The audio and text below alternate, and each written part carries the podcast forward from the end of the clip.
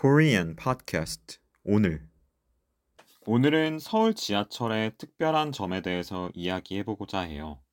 우리나라의 지하철은 잘 되어 있기로 세계적으로 유명하죠.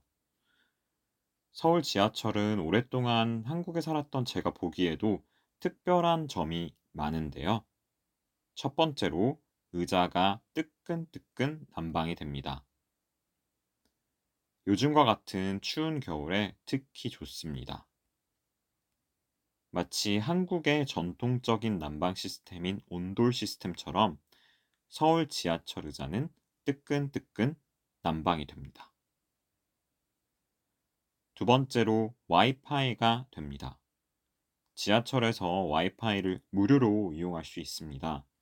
그래서 한국 지하철을 타면 모두가 핸드폰을 하고 있는 것을 볼 수 있을 거예요. 세 번째로 환승 시스템이 매우 잘 되어 있습니다. 그렇기 때문에 중간에 노선을 바꾸더라도 요금을 거리에 비례해서 냅니다. 교통비가 저렴한 편입니다. 네 번째로 청결합니다. 청소를 매일매일 하고 심지어 코로나19 대유행 이후부터는 한국의 모든 철도역은 보건소와 지방자치단체 지방공무원, 영무원들이 1일 최소 2회 이상의 청소 및 소독을 실시하고 있습니다. 다섯 번째로 안전합니다. 거의 모든 역에 스크린 도어가 설치되어 있습니다.